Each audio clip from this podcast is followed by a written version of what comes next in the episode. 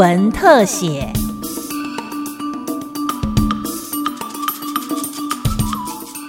听众朋友，你好，欢迎收听今天的新闻特写节目，我是吕明宗。过去由于社政教育资源不足，七到十二岁儿童触法交由少年法院处理。但为了避免进入司法体系容易被贴标签，立法院修法将儿童触法具司法化，法院处理儿童的事件将走入历史。司法院少家厅厅长谢进惠表示，未来儿童触法将交由社政教育接手，以行政辅导取代司法安置。以前可能就是会被呃国家政策送进少年法庭，那少年法庭呢去协助家长跟这个学校。啊，但是现在呢，少年法庭，因为我们带有这个就是刑罚哈，这个保安处分的色彩，就认为应该是要回到行政部门的教育跟保护的手段，那先由他们去做这样一个处理，那这部分呢，可能就不适合再由少年法庭来去做一个衔接，所以其实是一个呃司法还政哈，回去给行政部门，然后让他们去接手。法官李明宏表示，根据统计，七到十二岁儿童犯罪前三名分别是窃盗、两小无猜性犯罪，还有伤害。两百二十位触法儿童，依照原本的少年事件法规定，移送少年法院处理，分别被训诫、保护管束和安置相关机构中。修正开始施行，也做好了转衔，无缝接轨。偏差行为预防辅导办法里面，好，那这三个警政、卫政、教育，他们会去串联、去共案、去考量说。按照他情节的这个情况性去做一些协助，警察机关将来在说个别的案件里面呢，他可能需要警察去协助他，不是以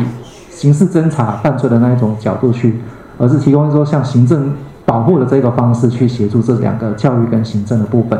因应法律删除儿童触法，行政院定颁了儿童偏差行为预防辅导办法。未来儿童发生触法行为，警方如果获报，将通报学校和家长。刑事局预防科科长陈瑞吉表示，如果是单纯的窃盗案件，警方一样会到场做初步的处理，但不做笔录。不过，要是涉及了特殊案件或者有成年共犯，仍会以证人方式调查。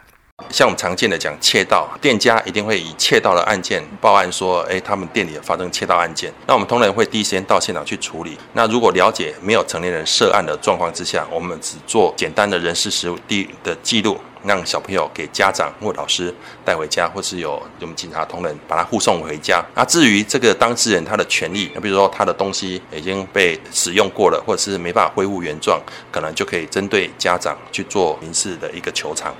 少司法修正施行之后，外界误以为这是将儿童除罪化，并担心社政教育可能漏接。司法院秘书长林辉煌强调，并没有除罪化的问题。同时，进入司法程序对儿童身心造成不利影响，由行政部门辅导才符合最佳利益。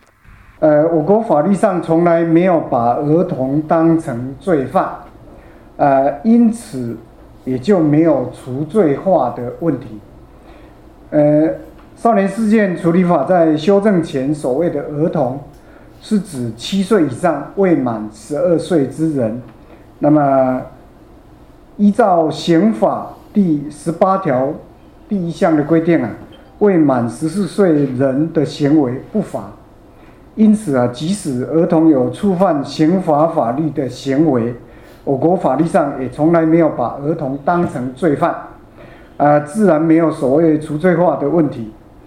啊，第二点，我们还要强调的是让儿童啊进入司法程序，对儿童身心容易造成不利的影响，啊，以及有标签的效应，呃，不符合儿童最佳的利益。司法院表示，为了儿童触法造成他人伤害或损失，法定代理人还是要负民事赔偿责任。而这阵子司法行政部门转衔顺畅，政府对于社政教育单位接手已经做好了准备，不会有触法儿童被漏接。